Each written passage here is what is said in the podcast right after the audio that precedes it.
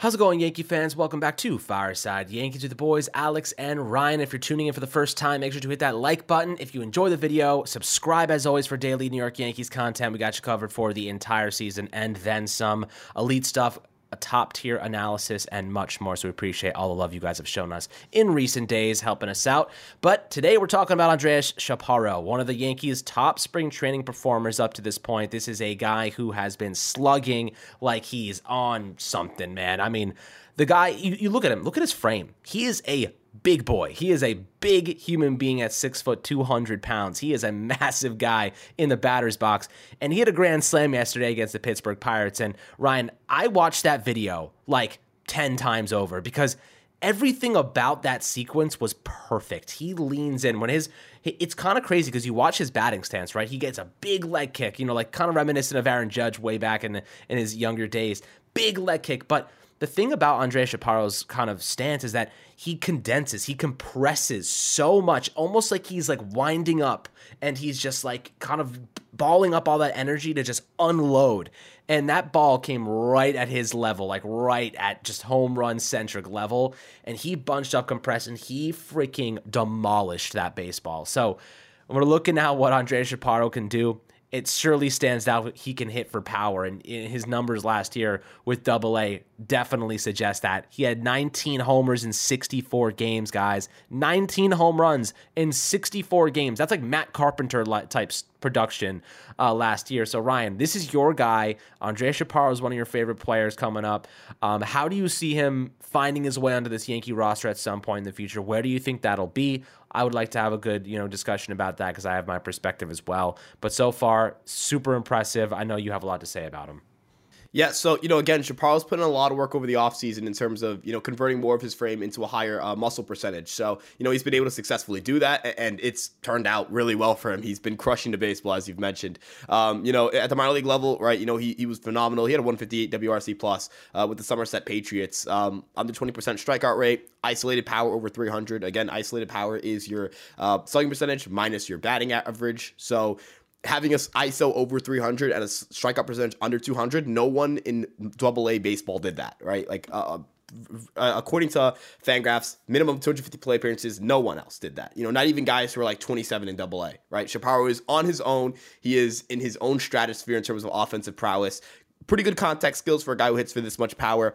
Puts the ball in the air a good amount. He pulls the ball in the air a good amount. He has a pretty good OBP. He walked nearly 10% of the time last year. That's really impressive for me because, again, this is a guy who's trying to hit. This is a guy who's trying to crush the baseball, right? So typically, that sort of approach makes you a little more jittery, makes you chase a little bit more, makes you whiff a little bit more. Um, and quite frankly, he hasn't really been susceptible to either of those things. As he's elevated through the levels, his strikeout rate has gotten better, right? In 2021, he was above 21%. Now he, and he cut it down about 2%. His slugging has gotten better. His home run power has gotten better. He's just continued to imp- impress me, right? He's continued to be such a good offensive player for the Yankees uh, at the lower levels of the minors. Um, and again, you know, there, there are concerns about his defense. Where is he going to play long term? Is going to be a DH, third baseman, first baseman, whatever it may be. You know, if you can spot start him at third base and primarily play him at first base and then give him some reps at DH, I think that's some really good utility right there. That's a guy right there who, you know, you can play in the corner infield and the Yankees don't really have many first base prospects. You know, Rizzo goes down, I want Chaparro up, right? If something happens to Rizzo, you know, I think Chaparro should get a look, or should there, there should be some thought about him, right? Because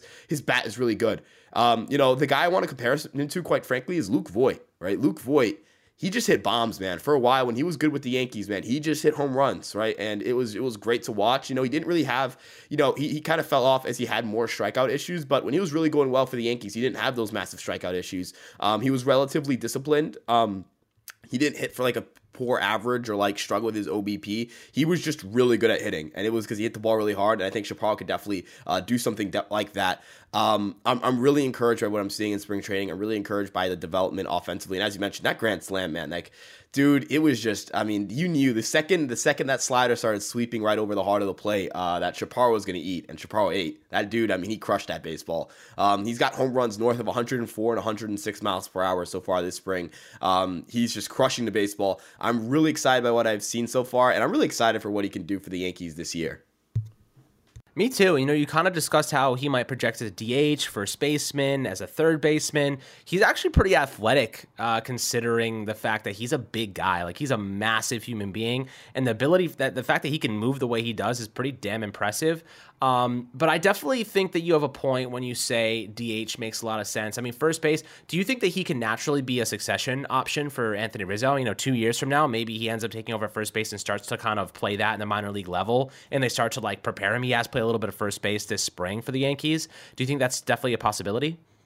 Yeah, so I, I think that he's going to try to fight for that. Um, I think the Yankees, the Yankees have, I think, are going to have interest in Murakami, the Japanese first baseman that you'll get to see in the World Baseball Classic. You know, he's going to be a free agent right around where Rizzo's a free agent. So, uh, you know, I, I think that will be an option that will interest the Yankees. Uh, but you mentioned athleticism at his size, right? Like this is a dude who, you know, is big in the sense of like he he can hit like he's hit a baseball according to the Arizona Fall League. He's hit a baseball over 117 miles an hour, right? That could have been a misread, but that also couldn't have that could have been not a misread, right? Like, you know, you don't just get to that level of power by like just you can't just waltz into it. You can't just like wake up one day and hit a ball that hard. Um, you have to be really strong to do that. And that's gonna that's gonna cost you some mobility, right? You know, there are there are question marks about Jasson Dominguez's ability to play center field, not because he's not fast, not because he's not athletic, because he's just got such a large frame. Do you want to have that wear and tear on his body, right? You know, I think Chaparro can navigate around the infield and get playing time like that. You know, I kind of look at him the way I look at Yandy Diaz of the Rays, who's also just, I mean, he is built. That man has biceps the size of my head, right?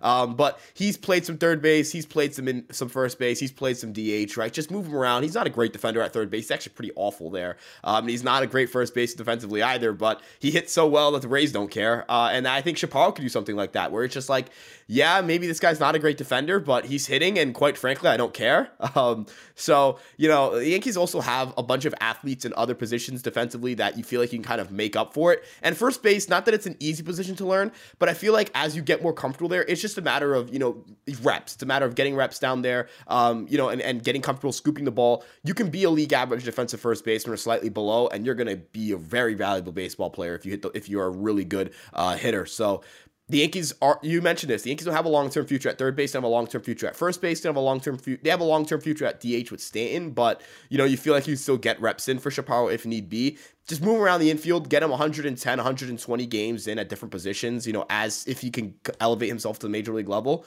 Um, and I think that's a really good role for him going forward.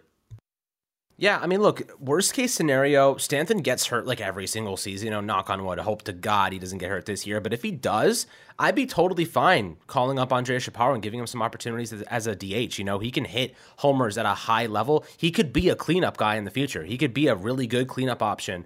Um, as a first baseman, even better. You know, he's what, 23 years old, I believe, so he's pretty young still.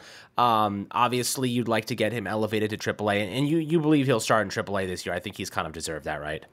Yeah, I think you you have to start him in AAA. The bat's just too good, man. I mean, last year we saw yeah. him start in Double A after a great start high A, so I think that's just natural progression here.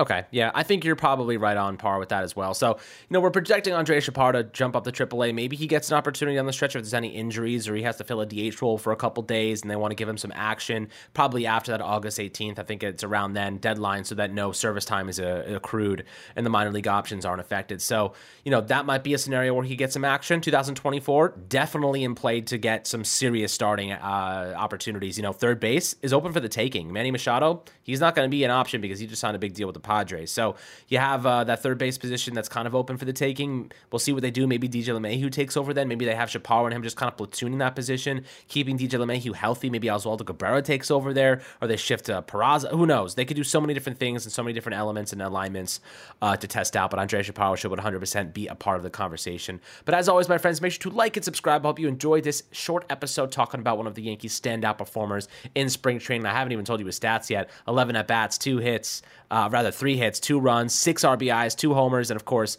the grand salami. So very excited to see him continue to have some success during spring training, showcase his offensive qualities, and hopefully have a fantastic AAA campaign with Scranton. But like I said, have a fantastic rest of your day. Like, subscribe as always, we'll catch you guys on the next Fireside Yankees episode.